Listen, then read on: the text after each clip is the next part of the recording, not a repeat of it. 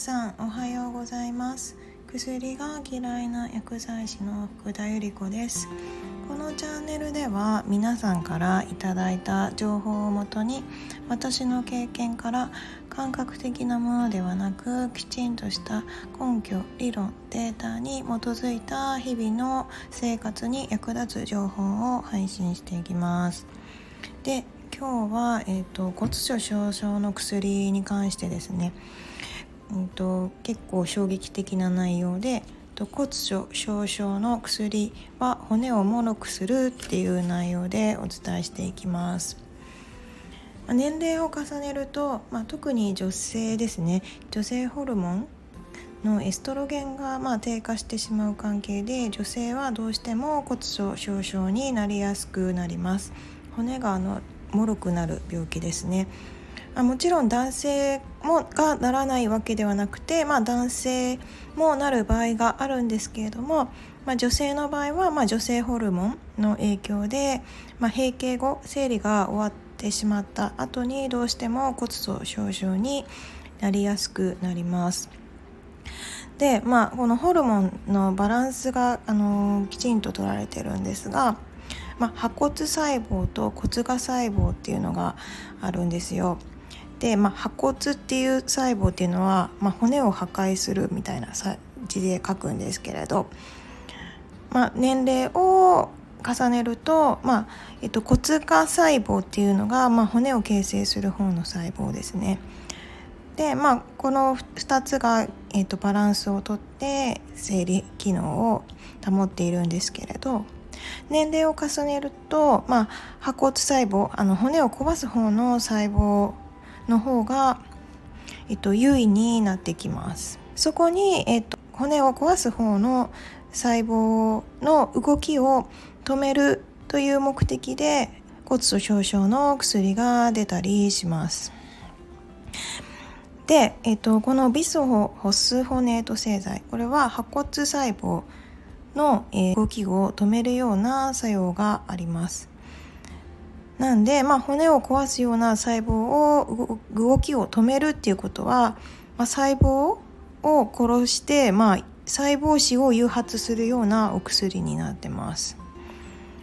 なんで、まあ、細胞死細胞を殺してしまうので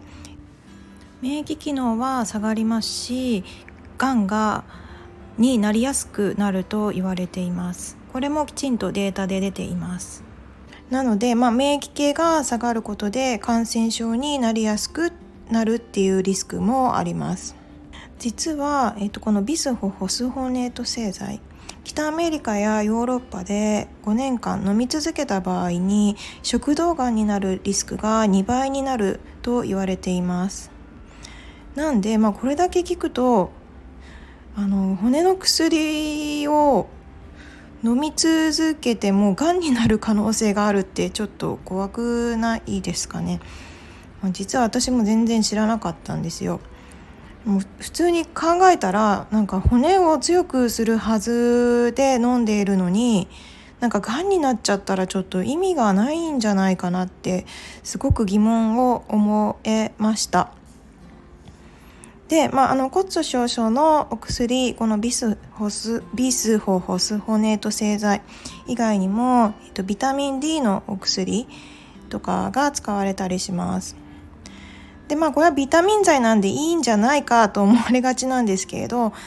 まあビスホホスホネート製剤よりはリスクは低いですけれどビタミン D って脂溶性のビタミンで体に蓄積されるものになってます。だからあの、まあ、やっぱり取りすぎても良くないですし光に当たれば問題がないのであの無理にお薬から取る必要はないです。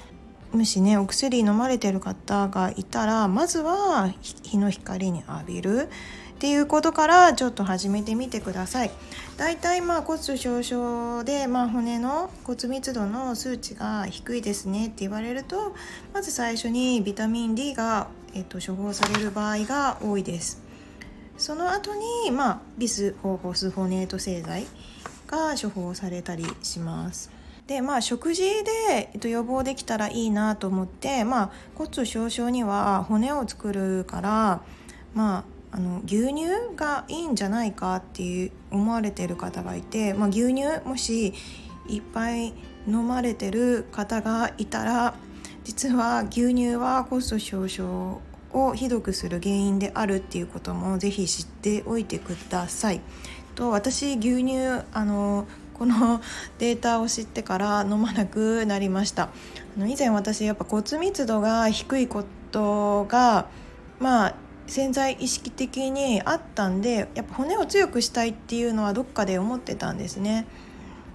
で結構牛乳を毎日結構飲んでた時期がありましたでもあの牛乳が骨粗しょう症のリスク 上げてしまうっていうのを知ってからまあ私も女性なんでいつかは閉経しますからなんかそんなんで薬飲むことになったら嫌だなと思っての牛乳は飲まなくなりました、まあ、完全ではない、まあ、たまにはなんかまあちょっとあのお店とかでねチャイとか出た時は飲みますけれど、まあ、それ以外は基本的に飲まないようにしています。でなぜこの牛乳が、まあ、骨粗しょう症になるかっていうのはもうこれもきちんとしたデータが出ていますね。と世界的にも牛乳の消費が多いのがノルウェーなんですよ。日本よりも全然消費が多くってまあここの国はなんと骨粗しょう症が日本人の5倍いるそうです。で、えっとまあ、日本よりも牛乳飲む国っていうのは他にはアメリカスウェーデンデンマークフィンランド、まあ、日本人よりも多く飲んでるこのような国は、まあ、骨粗しょう症の人たちが多いと言われています、まあ、データでちゃんと出ていますね。でまあなぜ牛乳がいけないかっていうとまあ、牛乳っていうのは、まあ、人の乳ではない、まあ、牛の乳じゃないですか。あの他の動物の乳を飲んでるのは人間だけなんですよ。でまああの牛の乳をまあ牛の子供が飲む分には栄養価が高くとてもいいものなんですけれどもまああの牛ではない人間が飲むことであのすごくがんのリスクが高まります。血液中に、えっと、牛乳を飲めば、まあ、カルシウム分が入ってくると思うんですけれども、まあ、この栄養素が過剰であるため、えっと、カルシウムもミネラル分に含まれるので、えー、排出しようと過剰であるミネラル分は体に排出しようとするんですね。なんでまああのこの牛乳を取ったからといってカルシウムがそのまんま骨になるわけではなくただ単に排出されるだけなんですよ。だから取ったからといってあの骨が強くなるっていうわけでもないですしあの逆にがんになるリスク乳がんとかになるリスクとかは9倍となるとも言われています。結構9倍って衝撃的ですよね。しかも、まあ、牛乳は、まあ、先ほど言いましたけど、まあえーと、牛の乳であってあの人の乳ではないでまああの牛乳タンパク質じゃないですか。で、えっと、このタンパク質の、まあ、組成が違うので牛の乳なんで、まあ、一種のタンパク異物としてこう人が飲めば反応してしまうんですよ。それがアレルギー反応となって、まあ、日本のアレルギー患者数が増えてるのは牛乳摂取が原因じゃないかって言われてます。まあね私も小学校の時必ず給食に牛乳ついてきたしあの牛乳が悪いものだとは一切思っていませんでしただからまあつい最近まで飲んでたし患者さんにもまああのカルシウム分が多いものって言われたら牛乳ってご説明はしてましたね。いまだにまあ乳業メーカーだったり栄養士の方も、まあ、そういった説明されてると思うんですけれど、まあ、牛乳飲んでる人ほど骨折が多いっていうデータも出ています。なんで、まあ、牛乳ってあの骨粗しょう症にならないために飲んでたとしたら骨粗しょう症になりやすくする本当に怖いものになります。牛乳がなぜこの骨粗しょう症になるっていうのは、まあ、この中に含まれてるカゼインが関係していますであの牛乳飲むとお腹壊しちゃう人って結構いるじゃないですかこうやってまあカゼインがうまく処理できなくて、まあ、お腹を壊してしまうっていう原因になるんですけれど、まあ、カゼインが、まあ、がんに関係してるっていうデータも出ています。これも面白いことに、まあ、カゼインを10%含む食べ物を、まあ、これも動物の実験ですね。米コーネル大学が行った実験になります。カゼインを2倍 ,2 倍含むもの、まあ、10%から20%に変更したところがんになる確率は9倍に増えてさらにこの10%を40%にしたらがんになる確率が25倍に増えたと言われています。そして、まあ、あのこのカゼインが多く含まれている食品としてはチーズが挙げられます。チーズは完全にカゼインを濃縮したものになります。発酵食品だから結構体にいいイメージがあるかと思うんですけれどあのカゼインをより濃縮してるものになってしまうのであのすごくリスクが高まります。なんであのチーズ好んであの骨粗しょう症予防で、まあ、食べてる人がいたらこれもかなり危険ですね。あの私もチーズ大好きだったんですよ、まあ、こんなことを知ってからチーズも取らなくなりました。あと、まあ、女性に増えてる乳がんとかも、まあ、こういった食の欧米化なんていうことがまず言われてますけれどチーズとかがカゼインがこう濃縮されたものであるっていうのが大きく関係してるんじゃないかと言われています。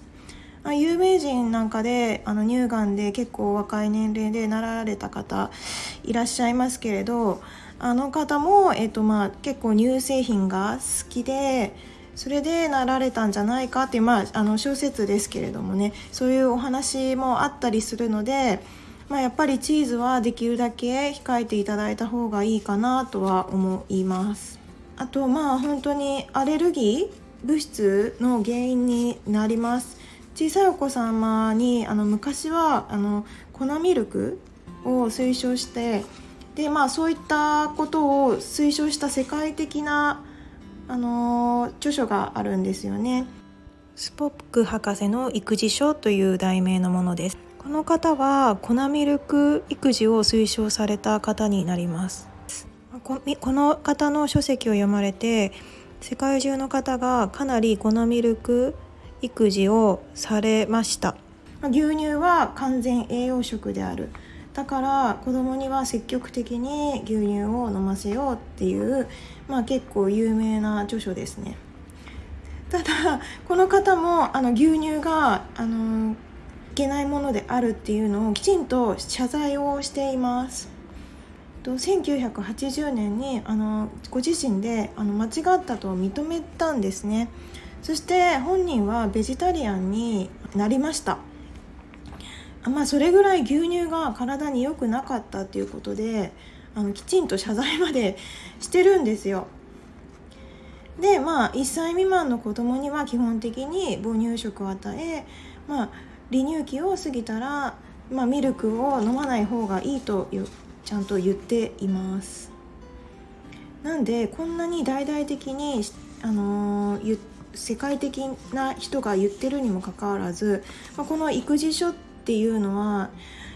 日本版はこれの改訂版がまだなんか発行されてないみたいなんですね。からまだ日本人っていうのはあの牛乳があの骨粗しょう症の予防になるとか骨を強くするものであると勘違いされている方が多いです。まあ現に私も結構牛乳飲んでたんですけれどねまあ、牛乳が動物性のタンパク質になるのであの植物性のタンパク質にぜひ切り替えていただくのが、まあ、がんになるリスクが減るっていう結論になりますね。なんでまああの動物性のタンパク質をもし取ってる人がいたら、まあ、ちょっとやっぱりがんになるリスクが高まってしまうので、まあ、植物性のタンパク質を取るようにしていただいた方のが、まあ、あの筋肉がついたり、まあ、健康面でより良いんじゃないかと言われています。まあ、私もあのタンパク質の重要性を知って、まあ、いろんなタンパク質の粉をちょっと試したりしてます。で今まあこういったことを知ってから、まあ、植物性のタンパク質が体にいいんじゃないかっていうので、まあ、あの試してはいます。でまああの結構筋肉つけたいからって言ってあのタンパク質でプロテインとか飲まれてる方いらっしゃいますけれど、まあ、是非裏の成分表記見てみてください。植物性のものってあんまりないかな。でまあプロテインって書かれていてもかなりいろんなものが添加されてたりします。一応動物性のタンパク質はあんまりおすすめじゃないかなと、まあ、この辺りのことを、あのー、知ってからすごく思うようになりました。なんでまあ植物性のタンパク質今私が使っているのはヘンププロテインパウダーというものになります。まあ私もちょっといつも行くあの結構食事に気を使っているところで、まあ、たまたま見つけて今ちょっと試しています。まあ、これは鉄分、まあ、女性だとやっぱり貧血になりやすいとかがあったりしますしあのこれ鉄はまあ赤血球を作るのにすごく大切な栄養素です。ここのには骨を形成させるような栄養素も含まれてたりするので、まあ、ちょっといいかなと思って試してみました。あのまあ、私が今試してるだけなんで、まあ、決してこれがいいとかっていうわけじゃないですけれど、まあ、是非、まあ、そんなのも気にしてみてもらえたらいいかななんて思っています。あのこれがいいって言ったからあのこれにしなきゃでこれ買ってみようとかって自分でこうちょっとねやっぱりいろいろ試して自分に合ったものを是非あのやってみてください私も毎日試行錯誤していますでなるべく毎日、えーとまあ、違うものだったり、まあ、こうこういうの食べたら自分の体がどう反応するんだろうとかいろいろ考えて、えっと、食事を変えたりしています。何かいいって言われたらこれにするとかって言ってしまうとねあの結構大変っていうか長続きしなかったり合っていない場合もあったりしますからあの自分がいいんじゃないかなって思ったもの、まあ、かつ自分で、まあ、ある程度考えてあこうしてだとこうな感じで、まあ、自分の体が喜ぶようなものをぜひ食べてみてください。で今は結構成分がシンプルなものがないので、まあ、いつもお伝えさせていただいてますけれど是非裏の成分表示をきちんと見て買うようにしてみてください。まあ、食べたもので自分の体が作られます。何を食べるかで、まあ、その人の性格だったり思考だったりそういうのも形成されたりしますから是非食べるものは気をつけてみてください。じゃあ今日はこんな感じでおしまいにします。今日も聞いてくださりありがとうございます。今日も良い一日をお過ごしください。Have a nice day. Bye bye.